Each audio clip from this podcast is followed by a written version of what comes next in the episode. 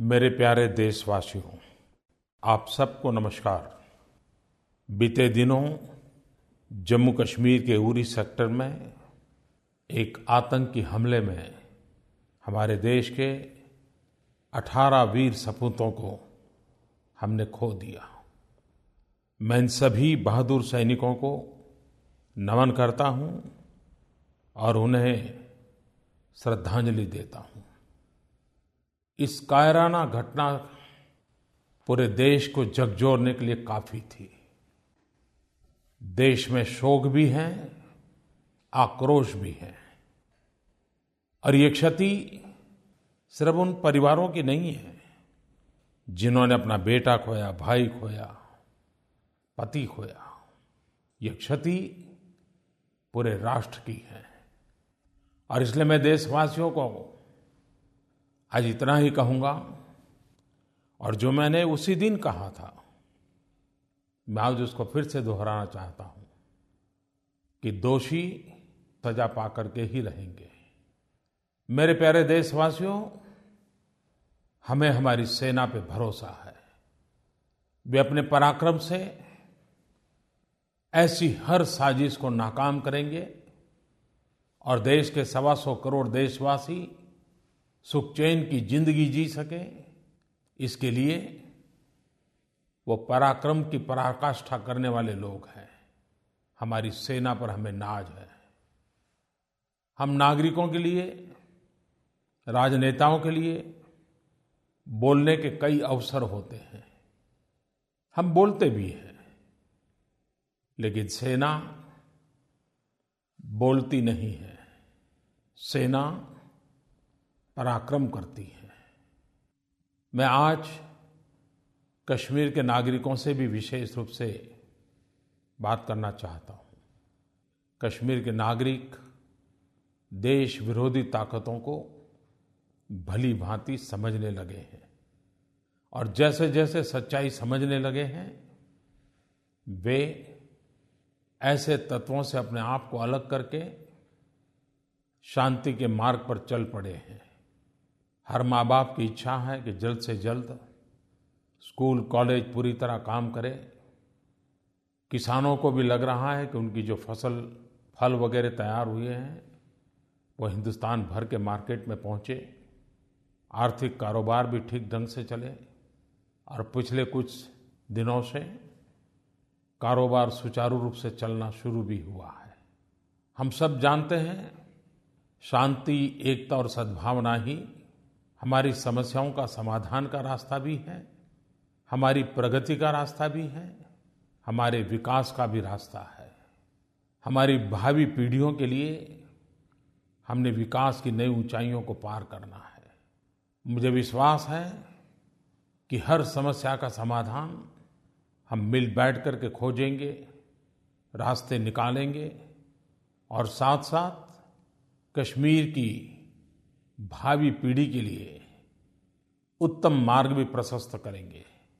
कश्मीर के नागरिकों की सुरक्षा, ये शासन की जिम्मेवारी होती है। कानून और व्यवस्था बनाने के लिए शासन को कुछ कदम उठाने पड़ते हैं। मैं सुरक्षा बलों को भी कहूँगा कि हमारे पास जो सामर्थ्य है, शक्ति है, कानून है, नियम है, उनका उपयोग कानून और व्यवस्था के लिए है। कश्मीर के सामान्य नागरिकों को सुख चैन की ज़िंदगी देने के लिए है और उसका हम भली भांति पालन करेंगे। कभी कभार हम जो सोचते हैं उससे अलग से सोचने वाले भी लोग नए नए विचार रखते हैं। सोशल मीडिया में इन दिनों मुझे बहुत कुछ जानने का अवसर मिलता है। हिंदुस्तान के हर कोने से हर प्रकार के लोगों के भावों को जानने, समझने का अवसर मिलता है और ये लोकतंत्र की ताकत को बढ़ावा देता है। पिछले दिनों ग्यारहवीं कक्षा के हर्षवर्धन नाम के एक नौजवान ने मेरे सामने एक अलग प्रकार का विचार रखा। उसने लिखा है, उरी आतंकवादी हमले के बाद मैं बहुत विचलित था। कुछ कर गुजरने की तीव्र लालसा थी। लेकिन करने का कुछ रास्ता नहीं सूझ रहा था। और मुझ जैसा एक छोटा सा विद्यार्थी क्या कर सकता है? तो मेरे मन में आया कि मैं भी देश हित के लिए काम कैसे आऊँ? और मैंने संकल्प किया कि मैं रोज तीन घंटे अधिक पढ़ाई करूँगा, देश के काम आ सकूँ, ऐसा योग्य नागरिक बनूँगा। भाई हर्षवर्धन, आक्रोश के इस माहौल में, इतनी छोटी उम्र में आप स्वस्थता से सोच सकते हो, यही मेरे लिए खुशी की बात है। लेकिन हर्षवर्धन, मैं ये भी कहूँगा कि देश के नागरिकों के मन में जो आक्रोश है, उसका एक बहुत बड़ा मूल्य है। ये राष्ट्र की चेतना का प्रतीक है। ये आक्रोश भी कुछ कर गुजरने के इरादों वाला है। हाँ आपने एक कंस्ट्रक्टिव अप्रोच से उसको प्रस्तुत किया। लेकिन आपको पता होगा, जब 1965 की लड़ाई हुई, लाल बहादुर शास्त्री जी हमारा नेतृत्व कर रहे थे। और पूरे देश में ऐसा ही एक जज्बा था। आक्रोश था, देशभक्ति का ज्वार था। हर कोई कुछ न कुछ हो ऐसा चाहता था, कुछ न कुछ करने का इरादा रखता था। तब लाल बहादुर शास्त्री जी ने बहुत ही उत्तम तरीके से देश के इस भाव विश्व को स्पर्श करने का बड़ा ही प्रयास किया था। और उन्होंने जय जवान, जय किसान मंत्र देकर के देश के सामान्य मानवी को देश के लिए कार्य कैसे करना उसकी प्रेरणा दी थी। बम बंदूक की आवाज़ के बीच देशभक्ति को प्रकट करने का और भी एक रास्ता हर नागरिक के लिए होता है, ये लाल बहादुर शास्त्री जी ने प्रस्तुत किया था। महात्मा गांधी भी जब आज़ादी का आंदोलन चलाते थे आंदोलन जब तीव्रता पर होता था और आंदोलन में एक पड़ाव की ज़रूरत होती थी तो वे आंदोलन की उस तीव्रता को समाज के अंदर रचनात्मक कामों की ओर प्रेरित करने के लिए बड़े सफल प्रयोग करते थे। हम सब सेना अपनी जिम्मेवारी निभाएँ, शासन बैठे हुए लोग अपना कर्तव्य निभाएँ, और हम देशवासी, हर नागरिक इस देशभक्ति के जज्बे के साथ हम भी कोई न कोई रचनात्मक योगदान दें तो देश अवश्य नई ऊंचाइयों को पार करेगा। मेरे प्यारे देशवासियों, श्रीमान टी एस कार्तिक ने मुझे नरेंद्र मोदी ऐप पर लिखा कि पैरालंपिक में जो एथलीट गए थे, उन्होंने इतिहास रचा और उनका प्रदर्शन ह्यूमन स्पिरिट की जीत है। श्रीमान वरुण विश्वनाथन ने भी नरेंद्र मोदी ऐप पर लिखा कि हमारे एथलीट ने बहुत ही अच्छा काम किया। आपको मन की बात में उसका ज़िक्र करना चाहिए। आप दो नहीं, देश के हर व्यक्ति को पैरालंपिक में हमारे खिलाड़ियों के प्रति एक इमोशनल अटैचमेंट हुआ है। शायद खेल से भी बढ़कर इस पैरालंपिक ने और हमारे खिलाड़ियों के प्रदर्शन ने मानवता के दृष्टिकोण को दिव्यांग के प्रति देखने के दृष्टिकोण को पूरी तरह बदल दिया है। और मैं, हमारी एक विजेता बहन दीपा मलिक की इस बात को कभी नहीं भूल पाऊँगा। जब उसने मेडल प्राप्त किया तो उसने ये कहा कि इस मेडल से मैंने विकलांगता को ही पराजित कर दिया है। इस वाक्य में बहुत बड़ी ताकत है। इस बार पैरालंपिक में हमारे देश से तीन महिलाओं समेत 19 एथलीटों ने हिस्सा लिया। बाकी खेलों की तुलना में जब दिव्यांग खेलते हैं तो शारीरिक क्षमता, खेल का कौशल्य, इस सबसे भी बड़ी बात होती है इच्छा शक्ति, संकल्प शक्ति। आपको ये जानकर के सुखद आश्चर्य होगा कि हमारे खिलाड़ियों ने अब तक का सर्वश्रेष्ठ प्रदर्शन करते हुए चार पदक हासिल किए हैं। दो स्वर्ण, एक रजत, एक कांस्य पदक शामिल है। गोल्ड मेडल प्राप्त करने वाले भाई देवेंद्र जाजरिया भाला फेंक में वो दोबारा गोल्ड मेडल लाए और 12 साल के बाद दोबारा ले आए हैं। बारह साल में उम्र बढ़ जाती है। एक बार गोल्ड मेडल बनने के बाद कुछ जज्बा भी कम हो जाता है। लेकिन देवेंद्र ने दिखा दिया कि शरीर की अवस्था, उम्र का बढ़ना, उनके संकल्प को कभी भी ढीला नहीं कर पाया। और 12 साल के बाद दोबारा गोल्ड मेडल ले आए। और वे जन्म से दिव्यांग नहीं थे। बिजली का करंट लगने के कारण उनको अपना हाथ गंवाना पड़ा था। आप सोचिए जो इंसान तेईस साल की उम्र में पहला गोल्ड मेडल प्राप्त करे और पैंतीस साल की उम्र में दूसरा गोल्ड मेडल प्राप्त करे, उन्होंने जीवन में कितनी बड़ी साधना की होगी। मरियप्पन थंगावेलू, हाई जंप में स्वर्ण पदक जीता और थंगावेलू ने सिर्फ़ पाँच साल की उम्र में अपना दाहिना पैर खो दिया था। गरीबी भी उनके संकल्प के आड़े नहीं आई। न वो बड़े शहर के रहने वाले हैं, न मध्यम वर्ग या अमीर परिवार से हैं। 21 साल की उम्र में कठिनाइयों भरी ज़िंदगी से गुजरने के बावजूद भी, शारीरिक कठिनाइयों के बावजूद भी संकल्प के सामर्थ्य से देश को मेडल दिलवा दिया। एथलीट दीपा मलिक के नाम पर तो कई प्रकार के विजय पताकाएँ फहराने का उनके नाम के साथ जुड़ चुका है। वरुण सिंह भाटी ने ऊँची कूद में कांस्य पदक हासिल किया। पैरा ओलंपिक के मेडल, उसका महात्मा तो है ही है। हमारे देश में, हमारे समाज में, हमारे अड़ोस पड़ोस में, हमारे जो दिव्यांग भाई बहन हैं, उनके तरफ़ देखने के लिए इस मेडलों ने बहुत बड़ा काम किया है। हमारी संवेदनाओं को तो जगाया है, लेकिन इन दिव्यांग जनों के प्रति देखने के दृष्टिकोण को भी बदला है। बहुत कम लोगों को मालूम होगा कि इस बार के पैरा ओलंपिक में ये दिव्यांग जनों ने कैसा पराक्रम किया है। कुछ ही दिनों पहले उसी स्थान पर ओलंपिक स्पर्धा हुई। कोई सोच सकता है कि जनरल ओलंपिक के रिकॉर्ड को दिव्यांग लोगों ने भी ब्रेक कर दिया, तोड़ दिया? इस बार हुआ है।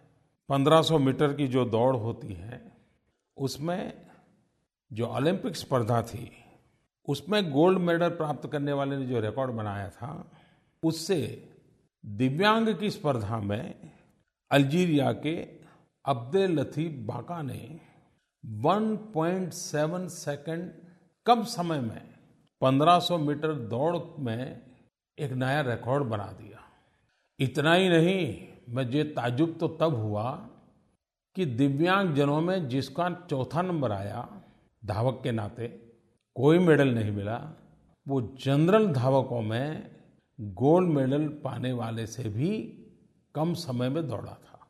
मैं फिर एक बार हमारे इन सभी खिलाड़ियों को बहुत बहुत बधाई देता हूँ। और आने वाले दिनों में भारत पैरा ओलंपिक के लिए भी, उसके विकास के लिए भी एक सुचारू योजना बनाने की दिशा में आगे बढ़ रहा है। मेरे प्यारे देशवासियों, पिछले सप्ताह मुझे गुजरात के नवसारी में कई अद्भुत अनुभव हुए। बड़ा इमोशनल पल था मेरे लिए। दिव्यांग जनों के लिए एक मेगा कैंप भारत सरकार का लगाया गया था और कई सारे वर्ल्ड रिकॉर्ड हो गए उस दिन। और वहाँ मुझे एक छोटी सी बिटिया जो दुनिया देख नहीं सकती है, गौरी शार्दुल, और वो भी डांग ज़िले के दूर सुदूर जंगलों से आई हुई और बहुत छोटी बच्ची थी। उसने मुझे काव्यमय पठन के द्वारा पूरी रामायण, उसको मुखपाठ है, उसने मुझे कुछ अंश सुनाए भी और वो मैंने वहाँ लोगों के सामने भी प्रस्तुत किया तो लोग हैरान थे। उस दिन मुझे एक किताब का लोकार्पण करने का अवसर मिला। उन्होंने कुछ दिव्यांगजनों के जीवन की साफल्य गाथाओं को संग्रहित किया था। बड़ी प्रेरक घटनाएँ थी। भारत सरकार ने नवसारी की धरती पर विश्व रिकॉर्ड किया, जो महत्वपूर्ण मैं मानता हूँ। आठ घंटे के भीतर भीतर 600 दिव्यांगजन जो सुन नहीं पाते थे, उनको सुनने के लिए मशीनें फीट करने का सफल प्रयोग किया। Guinness book of world record में उसको स्थान मिला।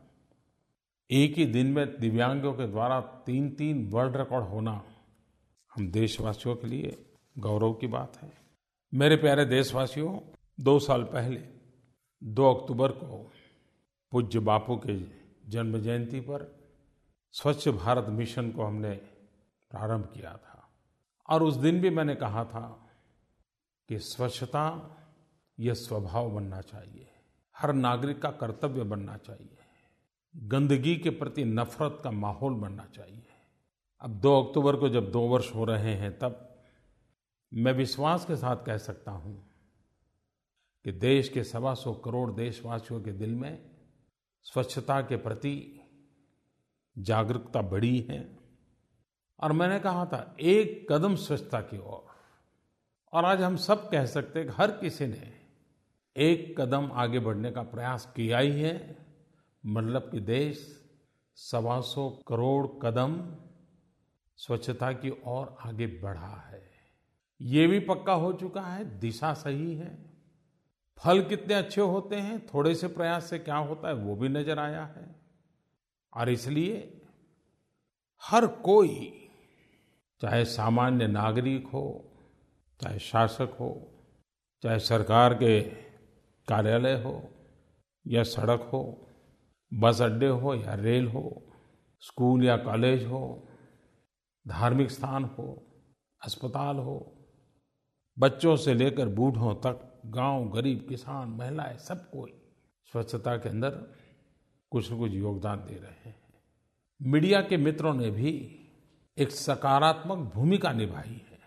मैं भी चाहूँगा कि हमें अभी भी और बहुत आगे बढ़ना है, लेकिन शुरुआत अच्छी हुई है, प्रयास भरपूर हुए हैं। और हम कामयाब होंगे, ये विश्वास भी पैदा हुआ है। ये भी तो ज़रूरी होता है। और तभी तो ग्रामीण भारत की बात करें तो अब तक दो करोड़ अड़तालीस लाख, यानी करीब करीब ढाई करोड़ शौचालय का निर्माण हुआ है। और आने वाले एक साल में डेढ़ करोड़ और शौचालय बनाने का इरादा है। आरोग्य के लिए नागरिकों के सम्मान के लिए, खास करके माताओं बहनों के सम्मान के लिए, खुले में शौच जाने की आदत बंद होनी ही चाहिए। और इसलिए ओपन डेफिकेशन फ्री ओडीएफ, खुले में शौच जाने की आदतों से मुक्ति, उसका एक अभियान चल पड़ा है। राज्यों राज्यों के बीच, ज़िले ज़िले के बीच, गाँव गाँव के बीच एक स्वस्थ स्पर्धा चल पड़ी है। आंध्र प्रदेश, गुजरात और केरल खुले में शौच जाने की आदत से मुक्ति की दिशा में बहुत ही निकट भविष्य में पूर्ण सफलता प्राप्त करेंगे। मैं भी गुजरात गया था तो मुझे अफसरों ने बताया कि पोरबंदर, जो कि महात्मा गांधी का जन्म स्थान है, इस दो अक्टूबर को पोरबंदर पूरी तरह ओडीएफ का लक्ष्य सिद्ध कर लेगा। जिन्होंने इस काम को किया है, उसको बधाई। जो करने का प्रयास कर रहे हैं, उनको शुभकामनाएँ। और देशवासियों से मेरा आग्रह है कि माँ बहनों के सम्मान के लिए छोटे छोटे बच्चों के स्वास्थ्य के लिए इस समस्या से हमें देश को मुक्त करना है। आओ, हम संकल्प लेकर के आगे बढ़े। खास करके मैं नौजवान मित्र जो कि आजकल टेक्नोलॉजी का भरपूर उपयोग करते हैं, उनके लिए एक योजना प्रस्तुत करना चाहता हूँ स्वच्छता मिशन का आपके शहर में क्या हाल है? ये जानने का हक हर किसी को है। और इसके लिए भारत सरकार ने एक टेलीफोन नंबर दिया है 1969 हम जानते हैं 1869 में महात्मा गांधी का जन्म हुआ था। 1969 में हमने महात्मा गांधी की शताब्दी मनाई थी। और 2019 में महात्मा गांधी की 150वीं जयंती मनाने वाले हैं। ये 1969 नंबर, उस पर आप फ़ोन करके न सिर्फ़ अपने शहर में शौचालयों के निर्माण की स्थिति जान पाएँगे, बल्कि शौचालय बनवाने के लिए आवेदन भी कर पाएँगे। आप ज़रूर उसका लाभ उठाएँ। इतना ही नहीं, सफ़ाई से जुड़ी शिकायतों और उन शिकायतों के समाधान की स्थिति जानने के लिए एक स्वच्छता ऐप की शुरुआत की है। आप इसका भरपूर फ़ायदा उठाएँ, खास करके यंग जनरेशन फ़ायदा उठाए। भारत सरकार ने कॉरपोरेट वर्ल्ड को भी अपील की है कि वे आगे आए, स्वच्छता के लिए काम करना जो चाहते हैं ऐसे यंग प्रोफेशनल्स को स्पॉन्सर करें। झीलों के अंदर स्वच्छ भारत फेलोज के रूप में उनको भेजा जा सकता है। ये स्वच्छता अभियान सिर्फ़ संस्कारों तक सीमित रहने से भी बात बनती नहीं है। स्वच्छता स्वभाव बन जाए इतने से ही काफ़ी नहीं है। आज के युग में स्वच्छता के साथ स्वास्थ्य जैसे जुड़ता है, वैसे स्वच्छता के साथ रेवेन्यू मॉडल भी अनिवार्य है। वेस्ट टू वेल्थ ये भी उसका एक अंग होना ज़रूरी है। और इसलिए स्वच्छता मिशन के साथ साथ वेस्ट टू कंपोस्ट की तरफ़ हमें आगे बढ़ना है। सॉलिड वेस्ट की प्रोसेसिंग हो कंपोस्ट में बदलने के लिए काम हो और इसके लिए सरकार की तरफ़ से पॉलिसी इंटरवेंशन की भी शुरुआत की गई है। फर्टिलाइज़र कंपनियों को कहा है कि वे वेस्ट में से जो कंपोस्ट तैयार होता है, उसको खरीदें। जो किसान ऑर्गेनिक फ़ार्मिंग में जाना चाहते हैं, उनको ये मुहैया कराएँ। जो लोग अपने ज़मीन का स्वास्थ्य सुधारना चाहते हैं धरती की तबीयत की फ़िक्र करते हैं, जो केमिकल फर्टिलाइज़र के कारण काफ़ी नुकसान हो चुका है। उनको अगर कुछ मात्रा में इस प्रकार के खातर की ज़रूरत है तो वो मुहैया कराए। और श्रीमान अमिताभ बच्चन जी ब्रांड एम्बेसडर के रूप में इस काम में काफ़ी योगदान दे रहे हैं। मैं नौजवानों को वेस्ट टू वेल्थ इस मूवमेंट में नए नए स्टार्टअप के लिए भी निमंत्रित करता हूँ। वो ऐसे साधन विकसित करें वो ऐसे टेक्नोलॉजी विकसित करें, सस्ते में उसके मास प्रोडक्शन का काम करें, ये करने जैसा काम है। बहुत बड़ा रोज़गार का भी अवसर है, बहुत बड़ी आर्थिक गतिविधि का भी अवसर है। और वेस्ट में से वेल्थ क्रिएशन ये सफल होता है। इसी वर्ष 25 सितंबर से 2 अक्टूबर तक एक विशेष कार्यक्रम, इंडोसैन, इंडियन सैनिटेशन कॉन्फ्रेंस, आयोजित हो रही है। देश भर से मंत्री, मुख्यमंत्री, महानगरों के मेयर, कमिश्नर, ये सब मिलकर के सिर्फ़ और सिर्फ़ स्वच्छता, इसी पर गहन चिंतन मनन करने वाले हैं। टेक्नोलॉजी में क्या हो सकता है? फाइनेंशियल मॉडल क्या हो सकता है? जन भागीदारी कैसे हो सकती है? रोज़गार के अवसर उस पर कैसे बढ़ाए जा सकते हैं? सब विषयों पर चर्चा होने वाली है। और मैं तो देख रहा हूँ कि लगातार स्वच्छता के लिए नई नई खबरें आती रहती हैं। अभी तो एक दिन मैंने अखबार में पढ़ा कि गुजरात टेक्नोलॉजी यूनिवर्सिटी के विद्यार्थियों ने 107 गाँवों में जाकर शौचालय निर्माण के लिए जागरण अभियान चलाया। स्वयं ने श्रम किया और करीब करीब 9000 शौचालय बनाने में उन्होंने अपना योगदान दिया। पिछले दिनों आपने देखा होगा, विंग कमांडर परमवीर सिंह की अगुवाई में एक टीम ने तो गंगा में देवप्रयाग से लेकर के गंगा सागर तक 2800 किलोमीटर की यात्रा तैर करके की और स्वच्छता का संदेश दिया। भारत सरकार ने भी अपने अपने विभागों ने एक साल भर का कैलेंडर बनाया है। हर डिपार्टमेंट पंद्रह दिन विशेष रूप से स्वच्छता पर फोकस करता है। आने वाले अक्टूबर महीने में एक से पंद्रह अक्टूबर तक drinking water and sanitation department, panchayat raj department, rural development department, ये तीनों मेल कर करके अपने अपने क्षेत्र में स्वच्छता का रोड मैप बना करके काम करने वाले हैं।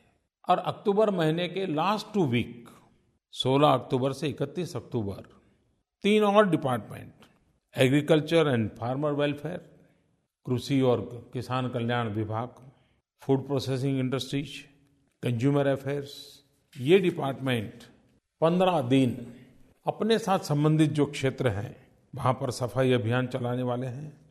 मेरा नागरिकों से भी अनुरोध है कि ये विभागों के द्वारा जो काम चलते उसमें आपका कहीं संबंध आता है तो आप भी जुड़ जाइए। आपने देखा होगा, इन दिनों स्वच्छता का सर्वे अभियान भी चलता है। पहले एक बार तहत्तर शहरों के सर्वे करके स्वच्छता की क्या स्थिति है, उसको देश की जनता के सामने प्रस्तुत किया था। अब एक लाख से ऊपर जनसंख्या वाले जो 500 के करीब शहर है, उनकी बारी है। और इसके कारण हर शहर के अंदर एक विश्वास पैदा होता है कि चलो भाई, हम पीछे रह गए, अब अगली बार हम कुछ अच्छा करेंगे। एक स्वच्छता की स्पर्धा का माहौल बना है। मैं आशा करता हूँ कि हम सभी नागरिक इस अभियान में जितना योगदान दे सकते हैं, देना चाहिए। आने वाली दो अक्टूबर महात्मा गांधी और लाल बहादुर शास्त्री जी की जन्म जयंती है। स्वच्छ भारत मिशन को दो वर्ष हो रहे हैं। मैं गांधी जयंती से दिवाली तक खादी का कुछ न कुछ खरीदने के लिए तो आग्रह करता ही रहता हूँ। इस बार भी मेरा आग्रह है कि हर परिवार में कोई न कोई खादी की चीज़ होनी चाहिए, ताकि गरीब के घर में दिवाली का दिया जल सके। इस दो अक्टूबर को जबकि रविवार है, एक नागरिक के नाते, हम स्वयं स्वच्छता में कहीं कहीं जुड़ सकते हैं क्या? दो घंटे, चार घंटे फिजिकली आप सफ़ाई के काम में अपने आप को जोड़िए। और मैं आपसे कहता हूँ कि आप जो सफ़ाई अभियान में जुड़े, उसकी एक फ़ोटो मुझे नरेंद्र मोदी ऐप पर आप शेयर कीजिए। वीडियो हो तो वीडियो शेयर कीजिए। देखिए, पूरे देश में हम लोगों के प्रयास से फिर एक बार इस आंदोलन को नई ताकत मिल जाएगी, नई गति मिल जाएगी। महात्मा गांधी और लाल बहादुर शास्त्री को पुण्य स्मरण करते हुए हम देश के लिए कुछ न कुछ करने का संकल्प करें। मेरे प्यारे देशवासियों, जीवन में देने का अपने आप में एक आनंद होता है। कोई उसे रिकग्नाइज करे या न करे, देने की खुशी अद्भुत होती है। और मैंने तो देखा पिछले दिनों जब गैस सब्सिडी छोड़ने के लिए मैंने कहा और देशवासियों ने जो उसको रिस्पॉन्ड किया, वो अपने आप में एक बहुत बड़ी प्रेरक घटना है भारत के राष्ट्रीय जीवन की। इन दिनों हमारे देश में कई नौजवान छोटे मोटे संगठन, कॉरपोरेट जगत के लोग, स्कूलों के लोग, कुछ एनजीओ, ये सब मिल करके 2 अक्टूबर से 8 अक्टूबर कई शहरों में जॉय ऑफ़ गिविंग वीक मनाने वाले हैं। जरूरतमंद लोगों को खाने का सामान, कपड़े, ये सब एकत्र कर करके वो पहुँचाने का उनका अभियान है। मैं जब गुजरात में था तो हमारे सारे कार्यकर्ता गलियों में निकलते थे और परिवारों के पास जो पुराने खिलौने होते थे, उसका दान में मांग करते थे और जो खिलौने आते थे, वो गरीब बस्ती की जो आंगनवाड़ी होती थी, उसमें भेंट दे देते थे। उन गरीब बालों के लिए वो खिलौने, इनका अद्भुत आनंद देख कर ऐसा लगता था कि वाह, मैं समझता हूँ कि ये जो जॉय ऑफ़ गिविंग वीक है, जिन शहरों में होने वाला है, इन नौजवानों के उत्साह को हमने प्रोत्साहन देना चाहिए, उनको मदद करनी चाहिए। एक प्रकार का ये दान उत्सव है, जो नौजवान इस काम में लगे हैं उनको मैं हृदय से बहुत बहुत शुभकामनाएँ देता हूँ। मेरे प्यारे देशवासियों, आज 25 सितंबर है। पंडित दीनदयाल उपाध्याय जी की जन्म जयंती का आज अवसर है। और आज से उनके जन्म की शताब्दी वर्ष का प्रारंभ हो रहा है। मेरे जैसे लाखों कार्यकर्ता जिस राजनीतिक विचारधारा को लेकर के काम कर रहे हैं, उस राजनीतिक विचारधारा को व्याख्यायित करने का काम, भारत के जड़ों से जुड़ी हुई राजनीति के पक्षकार, भारत की सांस्कृतिक विरासत को पुरस्कृत करने के प्रयास वाली विचारधारा के साथ, जिन्होंने एक अपना एक राजनीतिक दर्शन दिया एकात्म मानव दर्शन दिया, वैसे पंडित दीनदयाल जी की शताब्दी का वर्ष आज प्रारंभ हो रहा है। सर्वजन हिताय, सर्वजन सुखाय, अंत्योदय का सिद्धांत ये उनकी देन रही है। महात्मा गांधी भी आखिरी छोर के व्यक्ति के कल्याण की बात करते थे। विकास का फल गरीब से गरीब व्यक्ति को कैसे मिले? हर हाथ को काम, हर खेत को पानी। दो ही शब्दों में पूरा आर्थिक एजेंडा उन्होंने प्रस्तुत किया था। देश उनके जन्म शताब्दी वर्ष को गरीब कल्याण वर्ष के रूप में मनाए। समाज का, सरकारों का, हर किसी का ध्यान। विकास के लाभ गरीब को कैसे मिले उस पर केंद्रित हो और तभी जाकर के देश को हम गरीबी से मुक्ति दिला सकते हैं। मैं पिछले दिनों जहाँ प्रधानमंत्री का निवास स्थान है, जो अब तक अंग्रेज़ों के ज़माने से रेस कोर्स रोड के रूप में जाना जाता था, पंडित दीनदयाल उपाध्याय जन्म शताब्दी वर्ष निमित्त प्रधानमंत्री के निवास स्थान वाले उस मार्ग का नाम लोक कल्याण मार्ग कर दिया गया। वो उसी शताब्दी वर्ष के गरीब कल्याण वर्ष का ही एक प्रतीकात्मक स्वरूप है। हम सब के प्रेरणा पुरुष, हमारी वैचारिक धरोहर के धनी, श्रद्धेय पंडित दीनदयाल उपाध्याय जी को आदरपूर्वक नमन करता हूँ। मेरे प्यारे देशवासियों, विजयादशमी के दिन ही दो साल पहले मन की बात की मैंने शुरुआत की थी।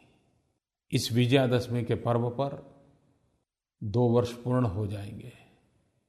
मेरी ये प्रामाणिक कोशिश रही थी कि मन की बात ये सरकारी कामों के गुणगान करने का कार्यक्रम नहीं बनना चाहिए।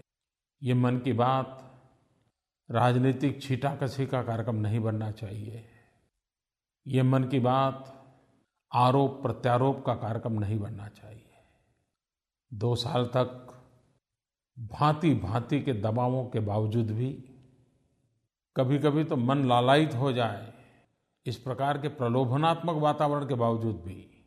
कभी-कभी नाराज़गी से साथ कोई बात बताने का मन कर जाए, यहाँ तक दबाव पैदा हुए।